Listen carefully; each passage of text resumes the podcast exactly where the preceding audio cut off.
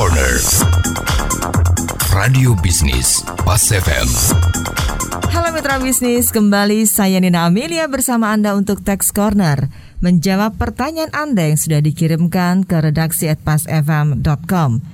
Kali ini pertanyaan datang dari Bapak Steven. Pak Agus, saya memiliki NPWP setiap tahun melapor SPT tahunan PPH. Sebenarnya saya memiliki permanen residen Singapura dan lebih banyak tinggal di Singapura.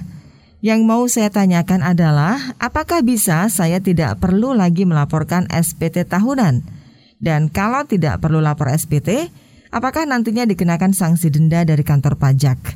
Baik Pak Steven, pertanyaan Anda akan dijawab oleh Bapak Agus Santolihin, tax partner dari ATS Consulting. Jadi untuk subjek pajak dalam negeri, ya itu adalah orang pribadi yang bertempat tinggal di Indonesia atau orang pribadi yang berada di Indonesia itu lebih dari 183 hari dalam jangka waktu 12 bulan. Nah, sedangkan untuk subjek pajak luar negeri, ya, subjek pajak luar negeri itu adalah orang pribadi yang tidak bertempat tinggal di Indonesia, ya, atau berada di Indonesia nggak lebih dari 183 hari dalam jangka waktu 12 bulan. Kenapa sih ada pemisahan ya antara subjek pajak dalam negeri dan subjek pajak luar negeri? Karena ada perbedaan kewajiban pajaknya. Kalau kita lihat di Undang-Undang Pajak Penghasilan ya, subjek pajak dalam negeri ini adalah dikenakan pajak ya atas penghasilannya itu baik yang diterima di Indonesia maupun dari luar Indonesia. Jadi kita bisa sebut namanya worldwide income ya untuk subjek pajak dalam negeri. Jadi di sini dikenai pajak berdasarkan uh, penghasilan netonya dengan tarif umum ya,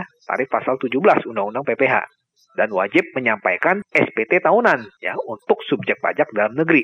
Nah, sedangkan untuk subjek pajak luar negeri ya itu dikenakan pajak hanya atas penghasilan yang berasal dari sumber penghasilan di Indonesia. Dikenai pajak berdasarkan penghasilan bruto ya dengan tarif pajak biasanya dikenakan tarifnya PPH pasal 26 dan tidak wajib menyampaikan SPT tahunan PPH. Jadi kalau subjek pajak dalam negeri itu wajib menyampaikan SPT tahunan PPH, sedangkan subjek pajak luar negeri itu tidak wajib menyampaikan SPT tahunan PPH. Jadi pada dasarnya tempat tinggal ya, tempat tinggal orang pribadi atau tempat uh, atau tempat kedudukan badan ya itu ditentukan menurut keadaan sebenarnya. Nah, jadi untuk penentuan tempat tinggal ini ya itu tidak hanya didasarkan pada pertimbangan yang sifatnya formal, lebih didasarkan pada kenyataannya. Praktek yang terjadi di lapangan ya, sangat mungkin seseorang yang secara formal ya dia bertempat tinggal di Indonesia, tetapi pada kenyataannya orang itu berada di luar negeri. Nah, jadi tempat tinggal di mana?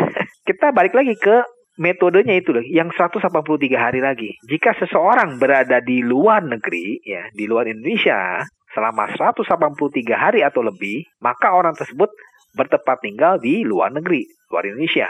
Sebaliknya, jika seseorang berada di dalam negeri ya, di dalam Indonesia, selama 183 hari atau lebih, maka orang tersebut bertempat tinggal di dalam negeri. Jadi tempat ini bisa uh, rumah ya, rumah milik ya, rumah sewa atau apartemen ya, seperti itu. Nah, ada beberapa kriteria pengujian biasanya yang dilakukan secara berurutan. Artinya, apabila kriteria pertama tidak dapat memecah uh, masalah dual resident ya maka digunakan kriteria kedua jadi kriterianya apa nih jadi pertama tempat tinggal tetap atau permanent home yang kedua pusat kepentingan ya yang mana tempat di mana hubungan keluarga ya atau kepentingan ekonomi itu berada. Biasanya juga kadang dipakai jumlah hartanya ya jumlah harta atau jumlah penghasilan yang mana lebih besar. Apakah di luar negeri atau di dalam negeri seperti itu. Dan yang ketiga namanya kebiasaan berdiam. Nah di sini menggunakan metodenya 183 lagi. Apakah seseorang itu lebih banyak di, berada di mana. Jadi kalau kita lihat Pak Steven ya, kalau Pak Steven di sini kan memiliki NPWP nih dan memenuhi status sebagai subjek pajak luar negeri ya karena berada di luar negeri lebih dari 183 hari. Nah, maka saran saya Bapak bisa mengajukan namanya permohonan untuk menjadi wajib pajak non efektif. Nah, apa itu wajib pajak non efektif? Jadi, wajib pajak non efektif itu adalah wajib pajak yang tidak melakukan pemenuhan kewajiban perpajakan. Seperti apa? Seperti pembayaran pajak ataupun penyampaian SPT, misalkan atau SPT masa maupun SPT tahunan. Yang bisa dibuktikan ya untuk sebagai wajib pajak non efektif ini apa? Nah, jadi maka Pak Steven bisa membuktikan ya uh, salah satu dokumen ya tanda pengenal resmi yang berlaku ya sebagai penduduk di luar negeri. Ya misalkan ada PR ya, permanent resident atau green card atau identity card seperti itu. Nah, jadi Pak Steven ya bisa mengajukan permohonan ya wajib pajak non efektif ke kantor pajak tempat Bapak terdaftar. Ya, jadi diisi uh, dan mendatangani formulir permohonannya dan melampirkan uh, dokumen green card ya atau identity card ya negara luar negeri tersebut. Apabila Bapak di sini sudah mengajukan permohonan ya, perubahan status menjadi wajib pajak non efektif ya, sebelumnya kantor pajak akan meneliti dulu ya permohonan si wajib pajak untuk memastikan apakah memang benar nih memenuhi syarat nggak sebagai wajib pajak non efektif. Kalau memang permohonannya diterima oleh kantor pajak, ah Bapak akan menerima nih surat pemberitahuan penetapan wajib pajak non efektif bagi wajib pajak yang sudah ditetapkan sebagai wajib pajak non efektif, itu sudah tidak lagi memiliki kewajiban untuk membayar dan melaporkan SPT. Ya, baik itu SPT masa maupun SPT tahunan, ya, dan juga tidak dikenai lagi sanksi denda. Oke, demikian penjelasan dari saya.